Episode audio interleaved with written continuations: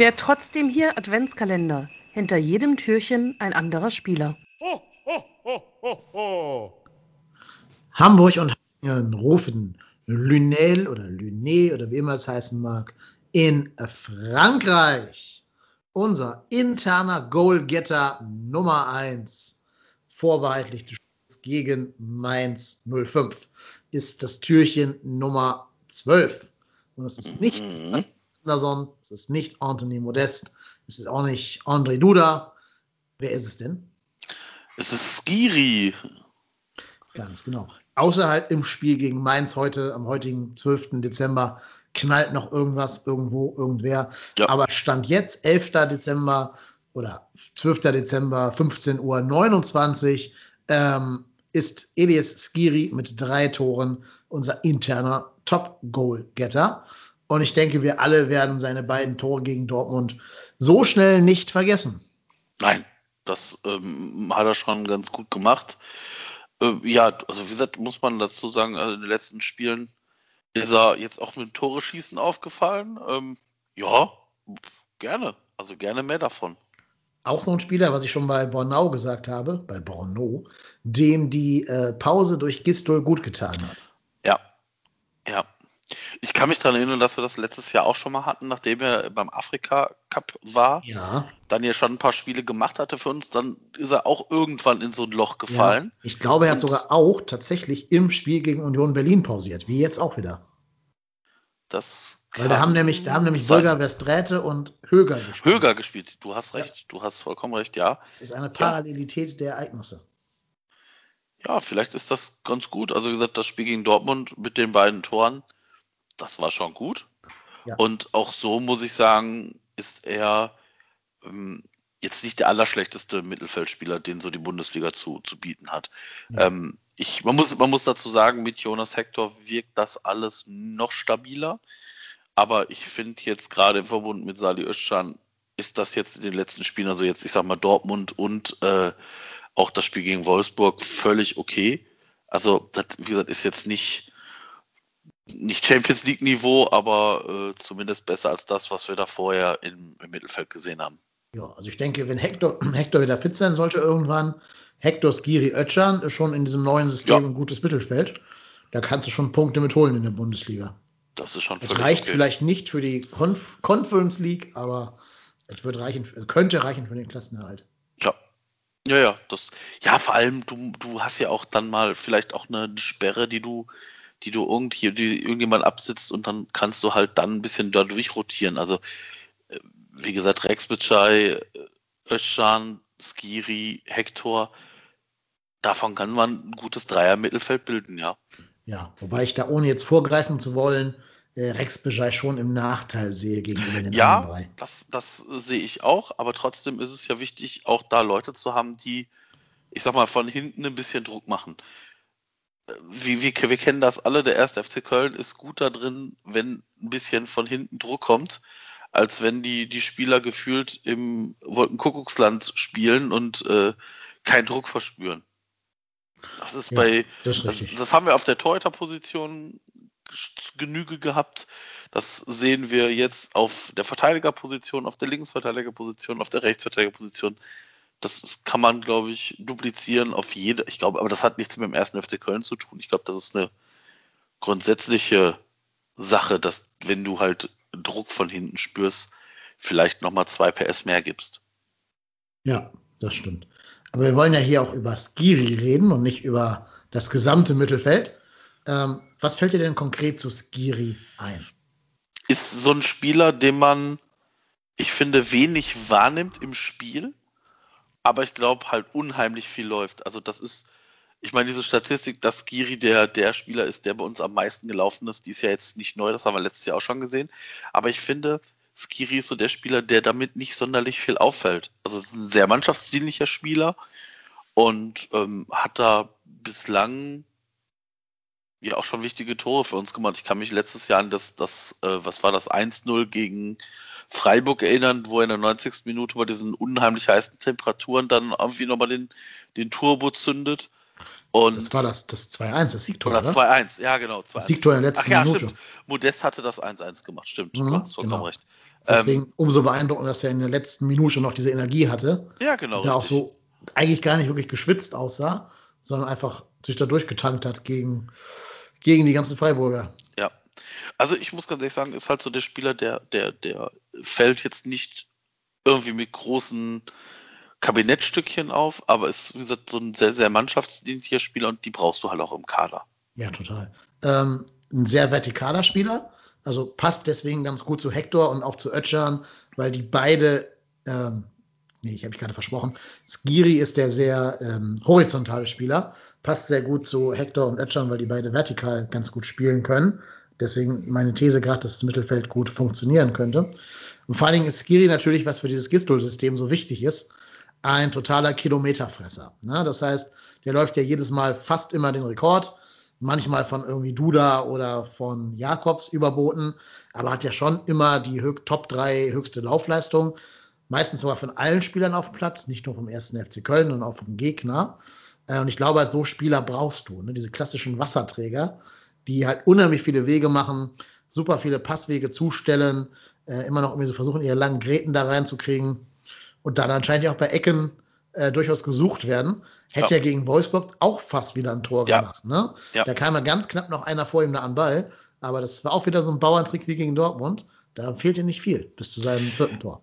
Ja, wie gesagt, das ist, ähm, er steht immer relativ weit hinten am zweiten Pfosten.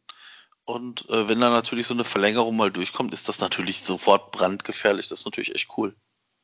Ja, ich glaube auch die Gegner haben ihn gar nicht so richtig auf dem Schirm gehabt, weil der eben, wie du schon gesagt hast, so, so unauffällig und auch immer so ein bisschen im Schatten sich aufhält, also im Deckungsschatten von anderen Spielern. Ähm, und ja, nicht so der typische, klassische, ist jetzt kein Emre Can, wo du weißt, den musst du auf jeden Fall decken, Ja. dass der irgendwelche Vorstöße macht. Ne? Ähm, also ich glaube, der ist so ein bisschen unterm Radar.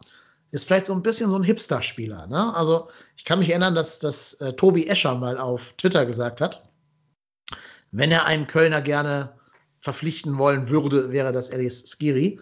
Und das ist, glaube ich, schon das höchste, die höchste Auszeichnung, die ein Spieler vom 1. FC Köln von Tobias Escher bekommen kann. Wahrscheinlich, ja. So viel, so viel Lob haben andere Spieler wahrscheinlich eher selten bekommen, ja. ja, absolut. Guter Typ und ja auch erst 24, 25 Jahre alt. Ja. Also äh, der wirkt älter, finde ich, auch von seiner Spielweise her. Der wirkt, also Ja, wirkt als wenn er schon so ein bisschen, er könnte auch schon Ü30 sein fast, vom Aussehen und von der, von der Art, wie er sich auf dem Platz so mit Übersicht und so weiter und so fort bewegt. Aber ist ja eigentlich noch ein blutjunger Typ, ne? Ja, das ist richtig. Also wie gesagt, ich äh, ist auch einer der Spieler, die mir ehrlicherweise ein bisschen Mut machen für dann die Zukunft. Wie gesagt, ob Ski, also Skiri wird jetzt nicht eine Dekade bei uns prägen, aber wie gesagt, ich mit dem habe ich im, im Mittelfeld selten das Gefühl, dass es da jetzt Lichterloh brennt. Mhm, genau. Und auch wie bei Bornau, finde ich, spricht sehr gutes Englisch. Ja. Was jetzt bei Leuten aus dem französischen Sprachraum halt nicht immer der Fall ist, muss man leider sagen. Jeder, der mal in Frankreich Urlaub gemacht hat, weiß das wahrscheinlich. Äh, ohne ihn jetzt zu nahe treten zu wollen, den Franzosen. Also, doch, eigentlich, eigentlich wollen wir Doch, das schon. ja, klar, Ja, natürlich ja, wollen wir das. schon. Zitat El Bandi, es ist falsch, ein Franzose zu sein. Aber der, der Elias darf das. Ich glaube, der hat ja auch die französische Nationalmannschaft, äh, Staats Staatsbürgerschaft und nicht nur die tunesische. Ich meine, er hatte beide. Ja. Er darf das.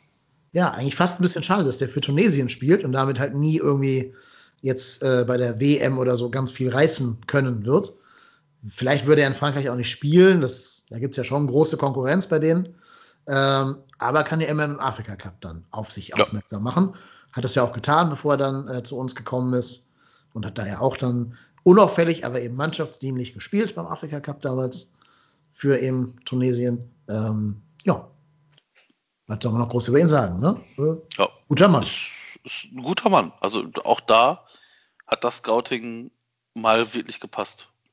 Ja, du merkst halt, die bewegen sich so ein bisschen beim Scouting so in diesem, diesem franco-belgischen Bereich, ne? Ja, ich glaube halt, das ist halt noch nicht so ein überlasteter Markt. Also ich meine, Ja. ich sage jetzt mal vorsichtig, gehaltsmäßig wirst du dich nicht irgendwie an die englische Liga ranwagen. Spanien, Italien ist auch, glaube ich, nicht so ganz einfach. Und ich glaube halt, da kannst du halt auch noch das eine oder andere Schnäppchen machen, vielleicht mal. Genau, ja. Kann man nicht anders sagen.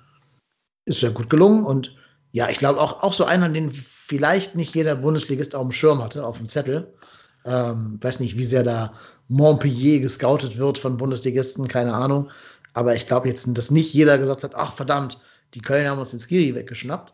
Aber jetzt Nee, rückblickend werden schon einige richtig. sagen, ach, den hätten wir doch für kleines Geld holen können, wenn Ja. wir aufgepasst hätten. Das stimmt, ja. Man hat ja auch irgendwie 123 Spiele in der Ligue A gemacht mit 24. Ist ja auch schon mal eine Ansage. Sind ja vier Saisons quasi als Stammspieler. Auch zehn Tore, fünf Vorbereitungen für, für äh, Montpellier. Ja, 1000 10.000 Minuten hat er gespielt für die. Wow. Das ist ja schon eine Ansage. Das ist eine Ansage, ja. Genau. Vier, vier Spiele im Coup de France, France und sechs Spiele in der Coup de la Liga. Ja, und ich weiß, dass er früher in Frankreich auch vor allen Dingen durch Fernschusstore aufgefallen ist. Das Mhm. fehlt ihr bei uns noch schon noch.